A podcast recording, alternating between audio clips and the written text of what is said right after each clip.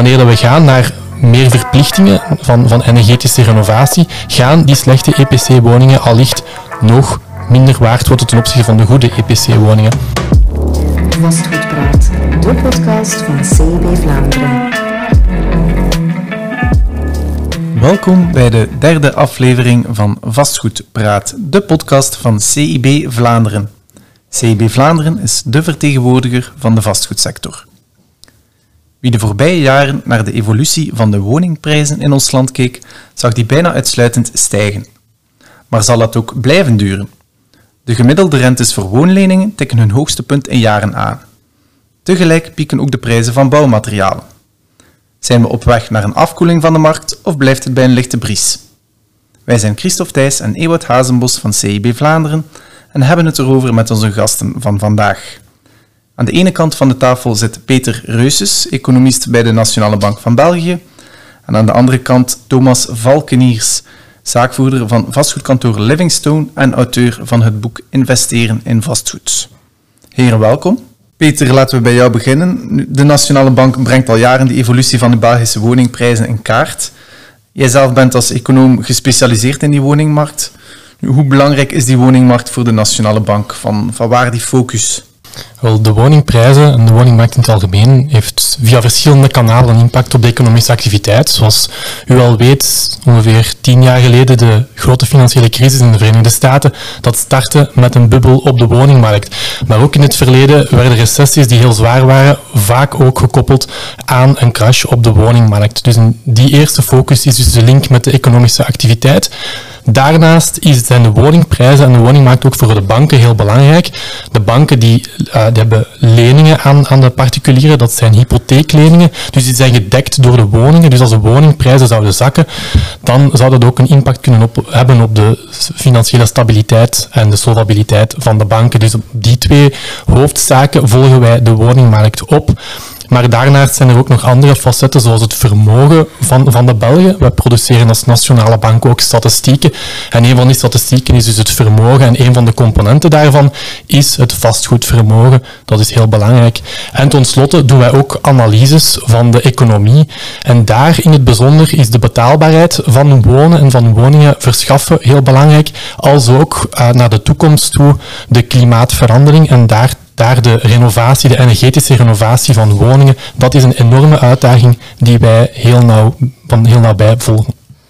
Uh, jullie werken met een econometrisch model dat die, die overwaardering uh, in kaart brengt. Uh, wat zegt dat cijfer? Hoe wordt dat precies berekend?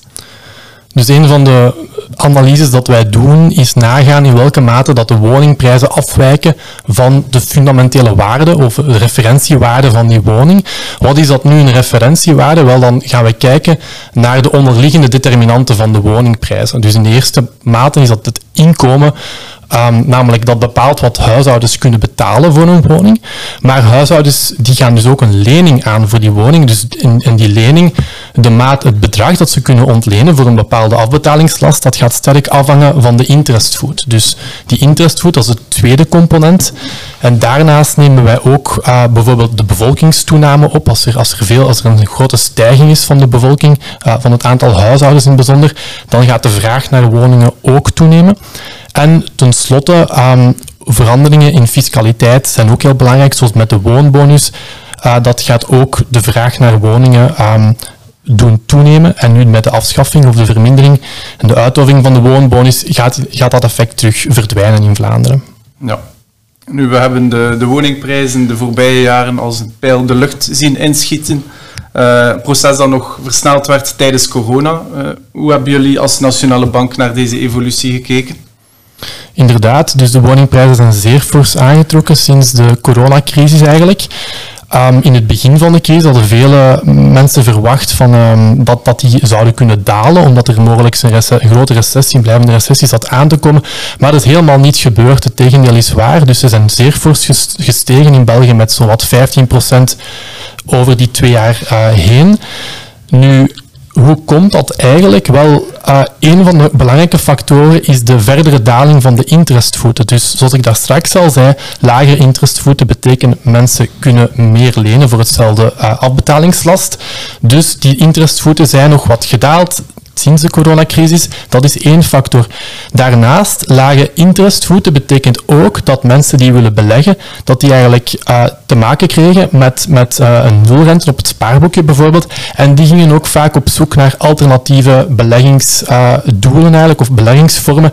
En daar is vastgoed ook één van, van de factoren. Dus de vraag, investeringsvraag naar vastgoed, een soort van search for yield, om, om, om, om meer, meer rendement te halen. Dat is een tweede uh, factor die eigenlijk ook met die lage interestvoeten uh, te maken had. En tenslotte, het belang van een huis is ook toegenomen. Mensen die tijdens corona thuis zaten, verplicht, ze mochten nergens naartoe. Dat maakte ook dat het belang van een huis allicht ook toen in die periode was toegenomen. Thomas, ik pik even in en jij staat daar ja. dagelijks met jouw twee voetjes in die, in die woningmarkt. Um, we hebben het uh, net Peter horen zeggen, plus 15% op twee jaar tijd. Dan is mijn vraag, betalen mensen momenteel te veel voor hun woning? Goh, er zijn uh, heel veel factoren die natuurlijk die prijzen beïnvloeden. Hè. Er zijn, uh, heeft het gehoord, uh, interesten. Er zijn ook de andere beleggingsvormen die een invloed hebben op de beleggingsvorm vastgoed. Nu, wat veel wordt vergeten is vraag en aanbod. Eh, we stellen vast, eh, wanneer dat we bijvoorbeeld naar Brussel gaan kijken en de Vlaamse rand, dat de, men verwacht dat de bevolking in de Vlaamse rand nog met 26% kan stijgen tegen het jaar 2060. Ja, dan hebben we woningen nodig. Ehm, dus ja, dat is een zeer belangrijk uh, aspect. Ik, ik, zelf zit al 25 jaar in het vastgoed.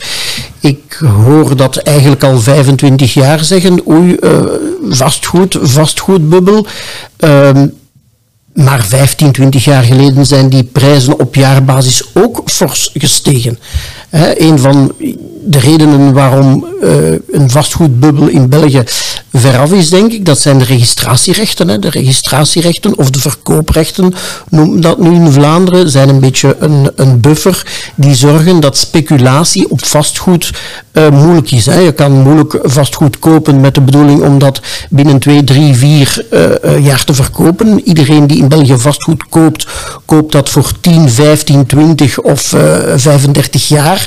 Dus vastgoed is geen speculatief product in België, waardoor dat wij een vrij stabiele markt hebben, die natuurlijk uh, wordt beïnvloed door uh, factoren zoals de interestvoeten. Het is uiteraard zo dat wanneer de interestvoeten stijgen, dat dat mogelijk zijn invloed zal hebben op de vastgoedprijzen. Maar we mogen daar ook niet overdrijven, denk ik. Wij komen wel twintig uh, jaar geleden van interestvoeten van 5, 6 procent. En begin jaren 80 van interestvoeten van tussen 14 en 15 procent. Dus ik denk niet dat we dat uh, zeer negatief mogen bekijken. Nee. Eén facet heb ik niet gehoord. Met name, je gaf aan, vraag en aanbod speelt een enorme rol. Ik meen begrepen te hebben dat de vraag het aanbod momenteel overstijgt. Al spreekt men lichtjes van een, van een afkoeling. Um, dat heeft de populariteit van het bieden met zich meegebracht. In hoeverre speelt het bieden een bepalende rol in de, in de prijszetting? Ja. Of drijft dat de prijs op, om het anders te zeggen? Wel, dat wordt gezegd, maar laten we toch even teruggaan in de geschiedenis. Hè, naar een tijd dat eigenlijk de notarissen bijzonder veel openbare verkopen regelden. Hè. Dat waren de openbare verkopen die werden aangekondigd met een hele affiche.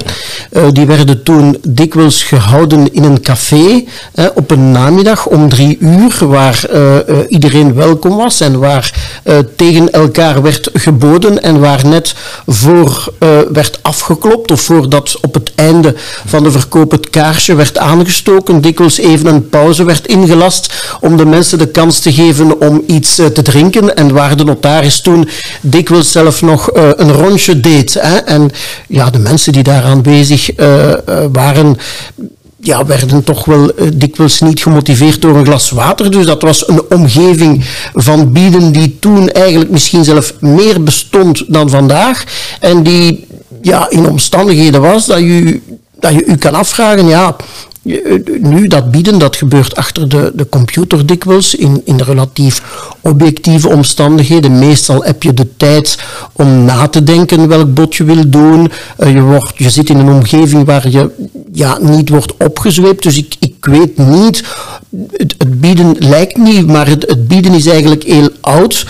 Nu ja, het, het bieden zet een beetje druk op korte termijn, maar ik, ik geloof niet dat, dat je kan zeggen dat bieden aan de oorzaak ligt van, van prijsstijgingen. Maar het is wel, het principe van het bieden is wel door de digitalisering veel toegankelijker geworden. Ja, dat is heel juist, ja. En je ziet aan een computer, relax en dergelijke meer. Ja, allee, er wordt vaak gezegd, het principe van het bieden met implementatie van Bidit, laat ons het maar ja. kat en kat noemen, ja, is in, het was noodzakelijk. Het heeft aan belang gewonnen. Hè? Ja. het was noodzakelijk. Hè. Wij zijn uh, na de lockdown, uh, de eerste lockdown, twee maanden en een half, ja, dan hadden wij voor sommige goederen 80 uh, bezoekaanvragen. Dat, dat kan je niet op een ordentelijke manier organiseren wanneer je dan geen biedingssysteem ja. organiseert.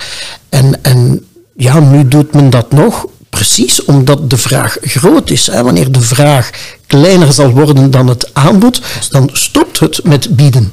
Ja. Dus ja, het is een, het is een, een realiteit gewoon. Uh, Peter, nu, sinds vorig jaar verplicht de Nationale Bank om een, uh, een EPC van de woning op te vragen uh, wanneer de klant een woonkrediet afsluit. welke filosofie schuilt daarachter? heeft die EPC-waarde een impact op de prijzen? Ja, ik zal eerst even uitleggen waarom dat banken nu eigenlijk een EPC nodig hebben. Wel, het is zo dat uh, dus de klimaatverandering gaat maken dat slechte EPC-woningen, dat die mogelijk in de toekomst minder, nog minder waard gaan worden dan nu. En we hebben dat ook gemeten op basis van nu de laatste tien jaar. In welke mate is het prijsverschil tussen goede EPC-woningen en slechte EPC-woningen nu groter geworden de laatste tien jaar. En we zien dat daar een verdubbeling is. Dus we zien dat de meerprijs ten opzichte van een slechte EPC-woning groter is geworden van, van de goede EPC-woningen. Dus dat is heel belangrijk, het is belangrijker geworden en het zou goed kunnen dat in de toekomst het nog belangrijker gaat worden. Wanneer we gaan naar meer verplichtingen van, van energetische renovatie, gaan die slechte EPC-woningen allicht nog minder waard worden ten opzichte van de goede EPC-woningen. En daarnaast hebben we nu heel recent natuurlijk ook die enorme prijsstijgingen van de energie. Dat gaat ook maken dat het veel interessanter is om in een goede EPC-woning, een energiezuinige woning, te wonen dan in een slechte woning. Dus vanuit dat oogpunt is dus het, het eh, dus voor de bank, eh, bankenstandpunt is dus de, de waarde van de woning heel belangrijk. Dus eh, is het voor hen belangrijk om te weten, is die woning nu een goede EPC-woning of niet? En wat is dan vooral eh, de idee, is dat ze dan ook rekening daarmee kunnen houden. Als zij weten wat de EPC-score is van de woning, kunnen ze daar in hun kredietbeleid ook rekening mee houden. Kunnen ze dan bijvoorbeeld een lagere rentevoet geven voor de aankoop van een energiezuinige woning, of kunnen zij zorgen voor renovaties dat die ook aan goedkope rentevoeten kunnen gebeuren. Ja, nu je zegt dat de meerprijs voor energiezuinige woning bijna verdubbeld is, ehm, is die minderwaarde voor energieverslindende woning dan ook toegenomen? Ja, dus um, hoe dat wij dat meten, dus in ons model, een statistisch model, kunnen wij het prijsverschil meten tussen goede energiezuinige woningen, iets minder energiezuinige woningen en dan de heel slechte. En we zien dat het, het vooral de, de, het verschil tussen die goede en de, en de middelmatige of de gewoon slechte is, is toegenomen. Maar tussen de hele slechte en de gewoon slechte, oh, ik zal het uh, misschien in, scores uit, uitdrukken, uh, dus onder de 350, dus um, daar zagen we dus een, een dus onder 350 betekent betere uh, energiezuinige woningen, daar zagen we dus het prijsverschil toenemen, maar van die hele hoge, dat prijsverschil bleef nogal constant. Maar dat was ook substantieel al uh, tien jaar geleden, maar dat was dus niet echt toegenomen. Ja. Nu, Thomas, merk jij in de praktijk dat huishoudens bereid zijn meer te betalen voor een energiezuinige woning? Wel, het, het is uh, zeer interessant wat de Nationale Bank natuurlijk doet, hè, maar we mogen niet vergeten dat een EPC eigenlijk... Uh, ja, ook een informatieverplichting is naar de koper en dat de waarde van een woning niet wordt bepaald door het EPC. Hè. De waarde van een woning wordt bepaald door vele factoren en natuurlijk een van de belangrijkste factoren zijn al de energiemaatregelen uh, die, die op ons afkomen en natuurlijk dat een woning waar meer kosten aan zijn minder waard is dan een woning waar meer kosten aan zijn. En het gaat en over de energie, maar het gaat ook over de vernieuwing van de elektriciteit. En het zal straks in ons gesprek ongetwijfeld terugkomen. Het gaat ook over, over eh, de asbestkeuring die eraan komt. Dus het is uh, uiteraard dat, dat uh, energie belangrijk is en dat het EPC-certificaat de koper helpt om een beter inzicht te hebben in welke investeringen hij misschien best onmiddellijk doet, hè, want daar is er toch wel een, belang, een belangrijk element. Vroeger kochten, kocht men een woning en het eerste jaar dachten, kijk, we gaan de badkamer vernieuwen en de keuken. En wat zien wij vandaag? Ja, je kan eigenlijk een woning niet meer half renoveren. En je bent verplicht om en de ramen en het dak en de verwarming en de isolatie te bekijken. En daar heeft het EPC toch wel uh, een belangrijke duw gegeven dat, dat uh, kopers meer beseffen dat een totaal renovatie noodzakelijk is. Ja. Nu, vanaf 2023 geldt ook een renovatieplicht. Uh, tegen 2050 wil de Vlaamse ja. overheid een uh, EPC-label A voor elke woning. Uh, nou, in welke mate gaan die, ja, die oudere, niet gerenoveerde woningen onder, onder druk komen te staan? Ja, het is zo. Hè. De, de, de, uiteraard, de prijs van een oude woning zal in verhouding uh, lager zijn dan, dan de prijs van een nieuwe woning. En hoe, hoe meer isolatienormen wij zullen moeten volgen, hoe groter de gap zal worden tussen oud en nieuw. Ongetwijfeld. Nu, de, de waarde van een woning, nogmaals, bestaat niet alleen uit, uit de woning zelf vandaag. Hè. De waarde van een woning uh, wordt vooral ook bepaald door de waarde van de grond en de constructie die erop staat. Hè. En de, de, de, de, de energiemaatregelen uh, of de energieverplichtingen die op ons afkomen, zijn verplichtingen die uh, verband houden met de constructie. Maar de grond en, en de ligging, ja, blijft een belangrijk en, en toch wel uniek aspect. Hè. U kent de regel, ligging, ligging, ligging. Hè. Ja, daar wil ik even, even op inpikken. Uh, naar Peter toe misschien. Weten jullie welke factoren het, het meest de, de, de prijzen van de woningen bepalen? Ja, ik onderschrijf volledig wat Thomas zegt. Dus uh, we hebben een studie dus gedaan die, die eigenlijk gaat opsplitsen wat is nu de, de, de prijs van de ligging, wat is de prijs van een vierkante meter, wat is de prijs van een EPC-score. En voor elk van die factoren apart kunnen we meten wat dus de impact is. Bijvoorbeeld, voor, een, voor het, om het OPC, EPC voorbeeld terug te komen, dat is wel belangrijk. Dus wat wij doen is, wij vergelijken een EPC-score van 150 kWh per vierkante meter met een van 350, dat een gelijkaardig, gelijkaardig huis is op alle andere facetten van alle andere kenmerken. En dat doen we dan ook voor, voor die andere kenmerken. Dus we kunnen zeggen van een huis van 225 vierkante meter is ongeveer 20% duurder dan een gelijkaardig huis van 150 vierkante meter. En daar zien we heel duidelijk uit dat uh, locatie inderdaad een enorme impact heeft, waar dat de, de duurste gemeentes in België, zoals, zoals Elsene, ja, 200% duurder zijn qua locatie dan een huis in de gemiddelde gemeente. De gemiddelde gemeente, als dat is Dist. En in, in Wallonië heb, je gemeentes waar het min 50, waar het 50% goedkoper is dan die gemiddelde gemeente van Dist. Dus die locatie is enorm belangrijk. Dus welke gemeente, waar de, de gemeente waar, dat de, waar dat de woning zich, zich bevindt. Um, en ook binnen de gemeente zijn, zijn, er ook wel grote verschillen qua, locatie. En daarnaast zo, de, de, constructie, dat betekent de grootte van, van, van de woning, de, de kwaliteit, wat was het bouwjaar, hoe recent is de woning, uh, hoe groot is het perceel, dat, dat zijn allemaal zaken die, die heel belangrijk zijn voor, voor de woningprijs. Ja. ja. Uh, Thomas, wat ik nog aan jou wil vragen, jij, jij bent actief in Brussel en de, de, de Vlaamse rand rond Brussel. Um, het aspect mobiliteit, in welke mate is dat belangrijk? Ja, meer en meer. Hè. Uh, uh, onze, onze mobiliteit is een zeer belangrijk aspect, omdat u voelt dat ook in alle maatregelen die er worden genomen of nieuwe normen die er komen. Ja, wij zullen de wagen in de toekomst meer aan de kant moeten zetten. we hopen dat de overheid ja, daar tegenmoet komt eh, in openbaar vervoer. Maar uh, ja, wij zullen allemaal zelf moeten zorgen dat we uh, net iets mobieler zijn en, en, en liefst dicht bij dat openbaar vervoer wonen.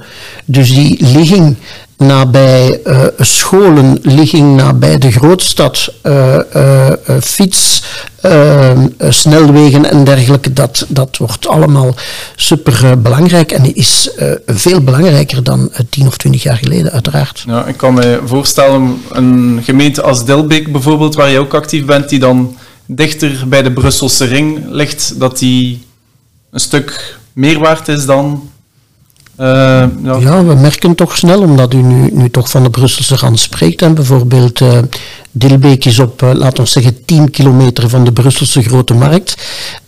ga je iets verder en dan ga je in het Pajottenland richting Lennik en mogelijk nog wat verder naar Gooik en Herne. Eigenlijk is dat op een gewone zaterdag maar 15 minuutjes rijden. Maar de prijzen zakken daar onmiddellijk 30 tot 40 procent. Dat toont aan hoe, hoe belangrijk die mobiliteit geworden is. Ja. Uh, nog even een blik in de toekomst. is daarnet al even kort aangehaald door, door, door Thomas. Uh, het asbestattest vanaf 23 november verplicht bij ondertekening compromis. Um, het is een beetje koffiedik kijken, denk ik, wat de impact van een asbestattest op de prijs gaat hebben. Maar kunnen jullie dat proberen in te schatten? Wel, uh, wat we eigenlijk nog niet weten, dat is wat het asbestattest gaat kosten. We weten dat ongeveer 300 tot 600 euro, dus, dus, dus ja, dat is een belangrijk aspect. Maar uh, die attesten zijn leuk en zijn, zijn uh, belangrijke informatieverschaffers voor de koper. Maar uh, ja, de meeste woningen die, die worden verkocht, die worden een eerste keer bezocht en dan worden die een tweede keer bezocht, dus samen met een expert, laat ons zeggen een, een architect, raadsman van de familie, die komt zeggen wat het kost om een dak te vernieuwen, wat het kost om ramen te vernieuwen en die ook uh, de mensen erop wijst dat er mogelijk asbest rond de buizen van de centrale verwarming zit of asbest verwerkt is in het dak. Uh, het asbestattest zal daar ook in een bepaald percentage van de woningen misschien de koper uh, er meer op wijzen dan vroeger. Maar ik denk dat 80% van de woningen die wij verkopen waar asbest aanwezig is, dat de koper dat wel degelijk weet. Maar nu gaat men het zwart op wit op papier zien. Dat gaat Ja, het zal meer aangegrepen worden. Hè. Als bestattest zal meer aangegrepen worden om een bod te motiveren om een lager bod te doen. Maar of het onmiddellijk rechtstreeks een belangrijke invloed zal hebben op de woningprijzen, ik denk het niet. Want het, het, het, ja, die informatie was er eigenlijk, maar in andere vorm. Ja. Er zijn geen nieuwe, hè, bij energiemaatregelen is het zo dat er, dat er maatregelen aan verbonden zijn en dat je verplicht bent van te, verschillende werken te doen. Het asbestattest zal voorlopig, voor zover ik goed op de hoogte ben, alleen een informatieverplichting zijn. That's it. Als ik daar even mag inpikken. Um, ik vergelijk dat een beetje met de introductie van de EPC-attest. Dus uh, een van de redenen dat, dat die prijsverschil tussen energiezuinige en energieverslindende woningen vergroot is, is omdat de, de burger meer gewaar is geworden van de waarde van een goede energiezuinige woning. En dat, dat bewustzijn is ook dankzij dat EPC-attest ook wel vergroot. Dus ik denk ook dat bij het asbestattest dat daar een vergelijkbaar, vergelijkbaar fenomeen kan, kan spelen. Dus dat, dat eh, de kopers meer gaan aandacht besteden aan dat aspect wat door velen waarschijnlijk nu nog te weinig in rekening wordt gebracht. Dus ik verwacht wel een groter prijsverschil tussen, tussen die goede allez, woningen met geen asbest en degene met asbest op dat vlak. Ja, dat zal heel juist zijn, denk ik, uh, wat Peter zegt. Want we hebben uh, ook met het EPC gezien, de eerste twee, drie jaar heeft dat eigenlijk uh, geen invloed gehad. Hè. Het, is, het is pas belangrijker geworden wanneer de maatregelen gevolgd zijn. Hè. Ja, het verschil natuurlijk is, een slecht EPC, dat voel je momenteel in je portefeuille. Een slecht asbestattest ja. voel je niet meteen in je portefeuille als je er niks aan doet. Ja, dat zal wel komen, hè. Op termijn, ja. Het is niet de bedoeling om een attest te creëren om gewoon maar een attest eh, te creëren. Het is de bedoeling van een attest uh, om daar in de toekomst andere maatregelen aan vast te knopen. Hè. Dus dat zal ongetwijfeld komen. En, en, en de bedoeling is, zoals Peter zegt, om te zorgen dat het beter en gezonder wordt voor iedereen. Hè. En tegen 2040 is de bedoeling ook om een asbest veilig Vlaanderen te hebben. Dus daar gaan dan ook wel kosten aan verbonden worden in, uh, in de toekomst. Dus uh, ook op dat vlak gaat dat ook een impact hebben. Ja. ja. Ik wil ook nog even terugkomen. Eh, Christophe zei het net ook nog, het impact van de EPC op de, de portefeuille. Uh, we hebben de energieprijzen ook uh, de lucht zien inschieten in het voorbije jaar. Ehm, ja, merken jullie al als nationale bank een impact op de, de afbetaling van kredieten? Verwachten jullie daar een, eh, een bepaalde impact? Wanbetaling, noem maar op. Op dit moment, in de cijfers die wij nu hebben, zien wij dus geen toename van het aantal wanbetalingen. Nog voor consumentenkredieten, nog voor de hypothecaire leningen, dus voor, voor de, de ehm, eh, maar, maar de, cijfers die, die, die zijn pas met wat vertraging beschikbaar. Dus de heel recente periode, die hebben we nog niet gecapteerd uh, in onze cijfers, maar wij, um, op dit moment zien we dus nog geen, helemaal geen toename. Um, wat, wat wel zo is, is dat er uh, ja, mensen zijn die een hypotheeklening hebben en die heel veel moeite hebben om dat af te betalen. Dat was al zo voor die stijging van de energieprijzen, dus ik kan me heel goed inbeelden dat, dat die mensen het nu extra moeilijk hebben om tegelijkertijd nog eens die hogere energiefactuur factuur voorgeschoteld te krijgen eigenlijk. Dus um, het zou kunnen dat, dat er sommige mensen wel uh, in de problemen kunnen geraken. Uh, nu laat ons even in onze glazen bol kijken uh, naar de verdere evolutie van die Belgische woningprijzen. Uh, hoe zien jullie die woningprijzen het, voor, het komende jaar evolueren uh, als nationale bank? Welke impact zullen die stijgende interestvoeten hebben die er nu zijn? Um, ja, dat is de glazen bol dat, dat, u, dat u mij vraagt. Um, ja, er is altijd heel veel onzekerheid aan, aan gemoeid. Dus een precies cijfer, uh, ja, dat is altijd met veel onzekerheid. Wat we sowieso niet verwachten is de groeivoeten van de voorbije jaren, dat die zich gaan verder zetten. Dus we verwachten eerder een, soft landing, dus eigenlijk dat, dat, de, dat die groei gaat afnemen, sterk gaat afnemen. Maar uh, we verwachten daarentegen ook helemaal geen crash van, van, van de woningprijzen, helemaal geen ineenstorting van, van de woningmarkt. Dus um, veel zal afhangen van de mate uh, en de snelheid ook dat, dat die interestvoeten gaan stijgen. Dus we, we zien in, in, uh, in de cijfers uh, die wij hebben, um, die lopen tot, tot maart. Dus tot dan zagen wij nog niet echt een stijging. Maar als we gaan kijken naar de staatsobligaties, de rente daarop, uh, dan zien we sinds maart wel een enorme toename van, van die lange termijnrente. En ook als we naar andere bronnen zoals Imotheker, gaan zien, dan zien we ook die sterke toename sinds maart, april. Dus de vraag is, hoe gaat zich dat verder zetten? En dat, veel zal afhangen ook van het beleid van, van de, van de centrale banken, uh, van de Europese Centrale Bank in, in bijzonder uiteraard. En uh, ja, dat is uh, nog af te wachten. Ja, het zal zeker wat uh, druk uh, van de ketel halen hè, wanneer uh, de interesten stijgen. Nu, nogmaals, de prijzen van vastgoed worden sterk beïnvloed door vraag en aanbod. Ik, ik, stel vast bijvoorbeeld in de Brusselse rand dat heel veel gemeenten rond de Brusselse rand een bouwstop of uh, tegen, tegen uh, een, een, een groei van appartementen zijn. Maar ik, ik, ik stel vast dat eigenlijk die appartementen absoluut nodig zijn. En eigenlijk langs de andere kant de overheid, althans toch in die Vlaamse rand, maatregelen neemt om een schaarste te creëren en eigenlijk ja, die prijzen uh, door die maatregelen terug wat uh, naar boven geduwd worden. Er zijn andere uh, streken in Vlaanderen waar je een daling van de bevolking hebt. Ja, een daling van de bevolking zal mogelijk op termijn een kleine daling hebben op die vastgoedprijzen. En daar zal een daling van de interesse dat mogelijk wat bevorderen. Nu, stijging, ook, stijging van de interesse. Ja, pardon, stijging van de interesse, de, de, de daling van de prijzen wat bevorderen. Nu, een... een een kleine. Uh, de vraag is: is het een probleem wanneer de druk een beetje van de ketel wordt gehaald? Hè? Ons vastgoed mag ook niet te fel stijgen, hè? want we, we, de, de, de, we moeten het nog uh, allemaal kunnen dragen, we moeten het nog kunnen afbetalen. Dus uh, het is geen absolute noodzaak hè, dat het ieder jaar 5% stijgt in waarde. Bovendien, als je niet hoeft te verkopen hoeft niet absoluut een nadeel te zijn. Hè. Een woning die wordt verkocht, eh, als die daalt in, in waarde, is dat een probleem. Maar zolang een woning niet wordt verkocht, is er eigenlijk niet een rechtstreeks uh, probleem. En, en het is toch zo, denk ik, ik ken die cijfers niet van buiten, maar vroeger was het toch zo dat de gemiddelde woning in Vlaanderen, dacht ik, een 30 tot 35 jaar uh, in dezelfde handen bleef. Dus het hoeft niet op korte termijn onmiddellijk een probleem te zijn. Ja. Nu, Peter, wat ik mij nog afvraag, uh, die stijgende interestvoeten, gaat dat ook een invloed hebben op, uh, op de looptijden, denk je? Dat is, um, ja, het is een mogelijkheid.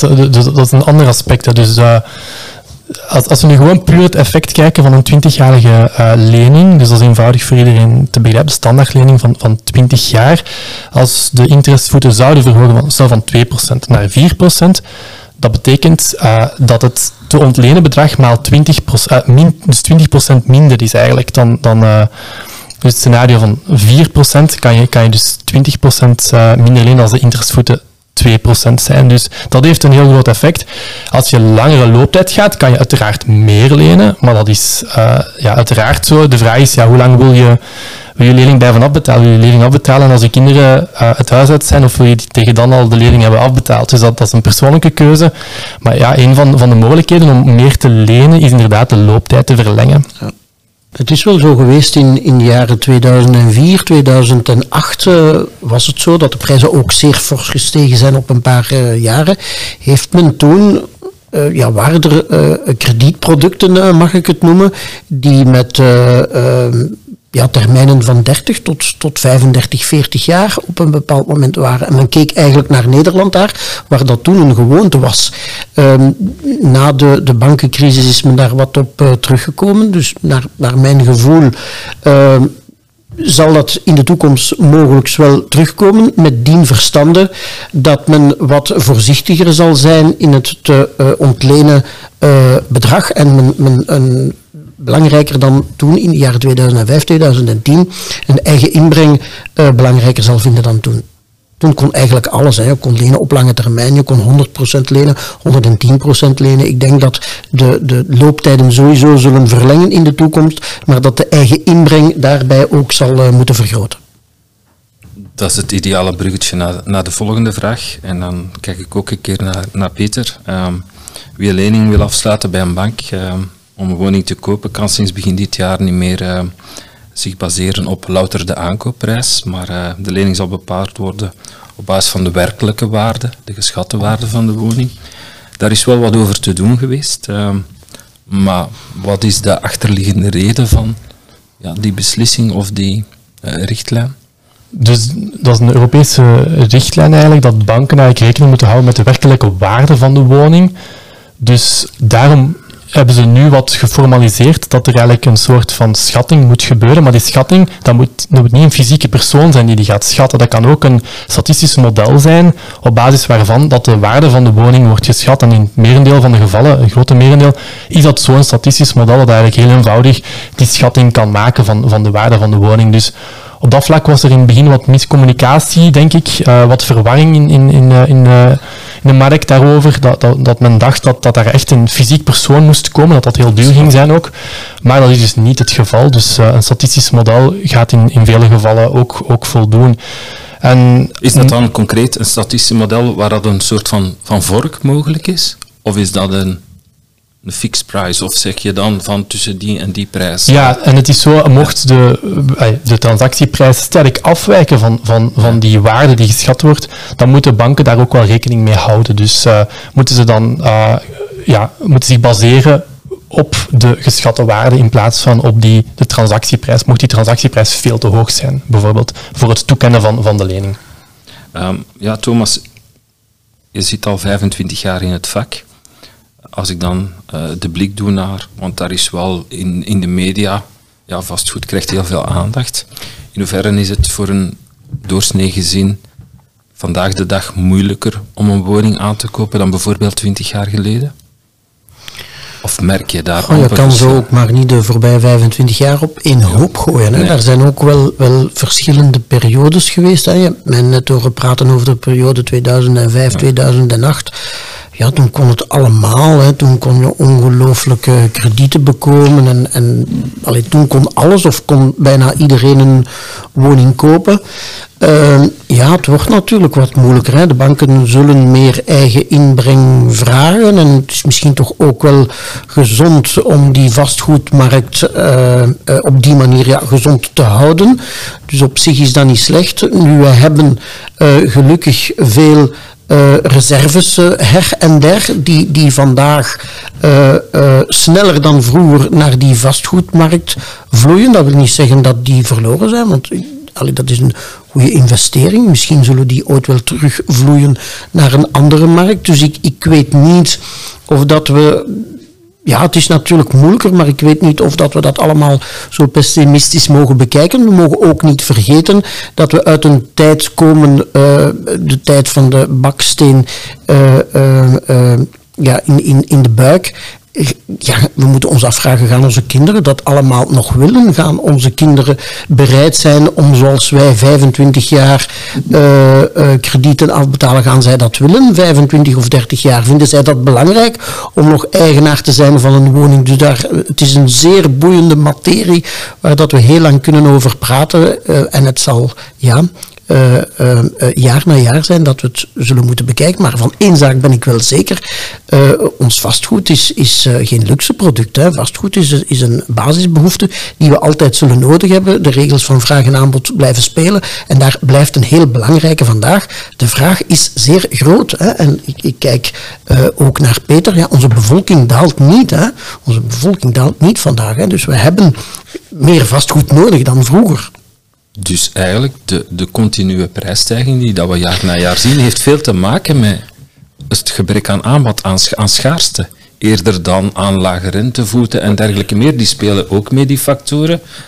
Maar schaarste, ik hoor, ik hoor hier meermaals vandaag in het gesprek van, ja, eigenlijk hebben we te weinig woningen, of streven we naar, in de toekomst naar het te weinig woningen hebben? In de Vlaamse rand rond Brussel is dat zie ik niet onmiddellijk een prijsdaling. Ik vind het zeer interessant dat de Nationale Bank dat allemaal uh, in cijfers uitzet. Maar uh, ik zie bij ons in de regio met de, de huidige uh, maatregelen die allemaal worden genomen, ja, ik, ik, ik, ik, zie niet dat de prijzen zullen dalen daar. Um, om nog even terug te komen op het aanbod, inderdaad. Dus straks hebben we veel gesproken over die, waarom dat de vraag naar woningen stellig is toegenomen uh, beschikbaar inkomen van de huishoudens, lagere interestvoeten van de, de dalingen van de laatste decennia. Maar ja, het aanbod inderdaad, dat is heel belangrijk. In België zitten we met een heel inelastisch aanbod. Dat betekent dat het aanbod niet sterk kan reageren als er bepaalde vraagschokken zijn, als er bepaalde noden zijn voor, voor woningen bij te bouwen uh, in bepaalde regio's of zo, dat dat niet kan, omdat het aanbod inelastisch is in België. Hoe komt dat? Dat dat, dat niet zo sterk kan reageren? Ja, België is heel dicht bevolkt. Als je gaat kijken met andere landen in de wereld, zijn wij bij de hoogste um, cijfers van, van bevolkingsdichtheid. En er is ook, als je gaat kijken dan naar een gelijkaardige indicator, hoeveel van de grond dat al bebouwd is, dan is dat ook bij de hoogste uh, in, in, in de wereld. Dus op dat vlak zitten wij qua aanbod uh, beperkt, uh, beperkte plaats in vergelijking met andere landen om te bouwen. En daarnaast heb je ook de, de regelgeving, die ook wat strenger is dan gemiddeld in, in, in de wereld, in de OESO-landen, in de geavanceerde landen in de, in de wereld. Dus die twee factoren maken dus dat het in België dus niet snel kan, kan reageren op bepaalde vraagschokken.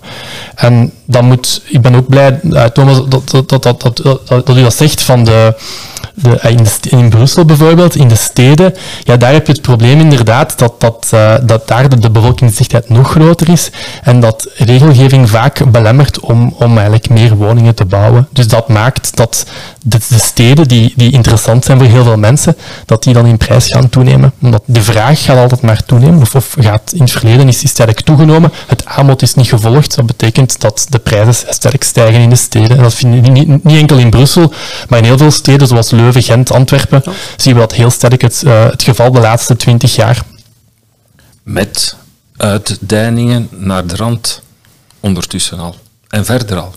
Ja, dat klopt. Dat, dat is, dat is de rode vlek breidt zich uit omwille van dat de steden niet genoeg aanbod hebben, denk ik dan. Ja, en uh, in onze studie dat we dus uh, zo pas gepubliceerd hebben over, uh, over de woningprijzen, was een van de vragen nu met telewerk, gaat de druk op de steden zijn afgenomen? En we vinden eigenlijk, dus waarom zou die zijn afgenomen? Mensen moeten nu maar drie keer in de week naar het werk gaan in plaats van vijf keer, dus de pendeltijd wordt minder belangrijk. Um, het eerste COVID-jaar, dus waarvoor we cijfers hadden, vinden we dat dus eigenlijk niet zo. Dus de steden zijn nog steeds in prijs blijven, sterker in, prijs blijven stijgen dan de omliggende, meer landelijke gemeenten eigenlijk.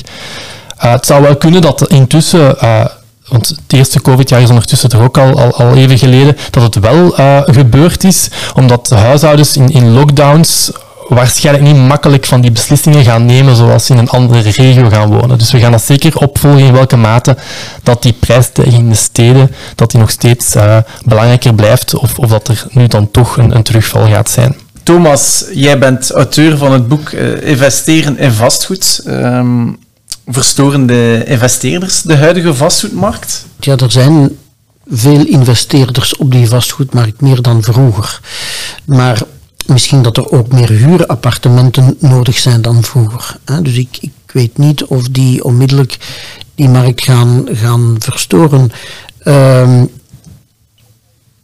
de vraag naar het vastgoed uh, blijft er. Er zijn wel heel wat in investeerders bijgekomen. Nu, nu uh, investeren in vastgoed blijft vooral, ik, ik zeg niet dat dat de beste investering is, ik zeg vooral dat dat een stabiele investering is. En een slimme. En een slimme investering, ja. Um, maar vooral een stabiele investering. Dus ja, mogelijk zullen er wat minder investeerders zijn wanneer de interestvoeten stijgen, maar dat hangt ook weer af van, van, van de andere investeringsvormen die in deze economische uh, ja, instabiele, politiek instabiele tijden misschien wat meer onder invloed zullen staan van al die factoren dan misschien het vastgoed dat uh, ja, stabiel blijft niet alleen omwille van de interestvoeten, maar ook omwille van externe economische en politieke omstandigheden. Maar heel concreet, heel tastbaar makend, uh, Thomas, het feit dat die investeerders, denk ik, mede door corona of omwille van corona of meer tijd hebben gehad door corona, mee op die markt zijn gekomen, krijgen we toch heel veel geluiden van ja, de woningmarkt is overbevraagd, mede omwille van het feit dat er meer investeerders ook op ja, maar zolang je jouw investeringsproducten gelden kan maken. Daarmee bedoel ik, zolang je huurders hebt om in die appartementen gaan te wonen en zolang die huurprijzen niet fundamenteel dalen, waardoor dat je rendement of je investering een slechte investering wordt, kan er geen probleem zijn. En zolang er schaarste is, blijft het een interessante voilà. investering. Inderdaad. Ja. ja. eigenlijk is het antwoord op de volgende vraag al, al gegeven. Hè. Is een woning nog altijd de meest betrouwbare investering? Betrouwbare. Wel, de, de meest stabiele en, en vooral voor de particuliere investeerder, hè, want de Nationale Bank kijkt, kijkt ook veel naar de, de ja, laten we zeggen, de, de doorsnee uh, Belg.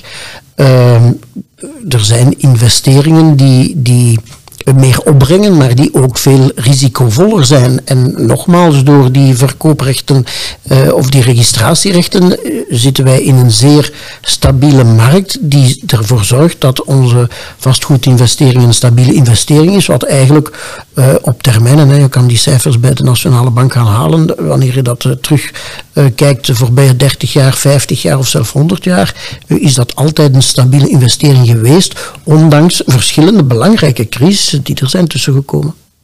Hebben jullie daar zicht op, Peter? In hoeverre dat investeerders op de markt actief zijn, meer, minder? Uh, is, daar een, is daar een beeld van op de, op de Nationale Bank of gaan jullie zover niet? Uh, ja, zeker. Ja, we, we, volgen dat ook op. Dus wat ik daar straks zei, inderdaad, dat, dat de lage renteomgeving heeft geleid tot meer investeerders die op zoek waren naar, naar rendement. Uh, en dan, dan zich tot vastgoed hebben, hebben gewend. Ja, dat is dus effectief uh, zo. We hebben dat ook gezien in enquêtes, waar we zien dat het aantal huishoudens met, met meerdere woningen is, is toegenomen. Um, of, ja, of dat nu de beste, of dat nu een zekere investering is. Wat, wat het aspect dat nu nog niet werd vermeld, is dat als je een woning koopt, koop je één woning. En die woning dat is geen gespreide portfolio, dus het zou wel kunnen dat die ene woning, om omstandigheden, dat, dat, dat die, de buurt verloedert of zo, dat die woning wel kan uh, in waarde zakken. Dus het is niet omdat de prijzen um, de laatste uh, decennia sterk zijn gestegen. Eén, dat die, dat, dat die altijd uh, zullen stijgen in de toekomst, gemiddeld gezien. Maar als je één woning koopt, zou het heel goed kunnen dat, dat die woning pech heeft en dat die dan slechter doet dan gemiddeld. Dus dat is ook wel een aspect om zeker in rekening te nemen, volgens mij. Maar als je je laat adviseren door een goede vastgoedmakelaar, dan ga je de geschikte woning kopen. denk ik dan, Thomas. Effectief, uiteraard. Het, zou, het zou niet mogen, eh, als je een vastgoedinvestering doet met de bedoeling om, om eh, een investering op 20 eh, of meer jaar te doen, dat je een foute investering doet, zou spijtig zijn. En het, met goed advies kan dat worden voorkomen. Voilà. Ehm, ik heb nog even een andere vraagje als, als afsluiter. Thomas, ehm, wij hebben als CB Vlaanderen een pauze van twee jaar moeten inlassen voor eh, het organiseren van onze befaamde en welbekende Real Estate Awards. Als ik me goed herinner, was jij vastgoedondernemer in het jaar 2014. Heel juist, ja. De, kandidaat, de kandidaturen lopen eh, stilaan binnen bij ons. Ehm, even terugblikkend naar die periode, wat betekende die award voor jou? Goh, ik, ik zou zeker eh, iedereen motiveren om daar eh, aan mee te doen. Hè. Ik herinner mij nog heel goed eh, aan de vooravond eh, eh, ja, van, van toen de kandidatuur moesten ingediend worden, ja, was er toch nog wat twijfel, ga ik dat wel doen of niet? Maar, en de mensen rond mij, maar allee, hoe is dat nu mogelijk? Eh, je hebt daar geen kans. Maar goed, we hebben dat dan toch gedaan en we hebben die gewonnen te- tegen twee grote andere spelers die toch ook wel genomineerd waren. Eh, dus ja, we hadden blijkbaar toch wat, eh, een aantal bijzonderheden dat we konden bovenhalen. Nu, het krijgen van de award ja, was ongelooflijk leuk. Het event is een moeten we zeggen, maar ook de dagen daarna, de felicitaties dat wij uit vele hoeken eh, gekregen hebben, waren toch wel eh, overweldigend. En we hebben dat natuurlijk eh, meegenomen in ons commercieel verhaal ook. Hè. We zitten in een wereld van, van sociale media.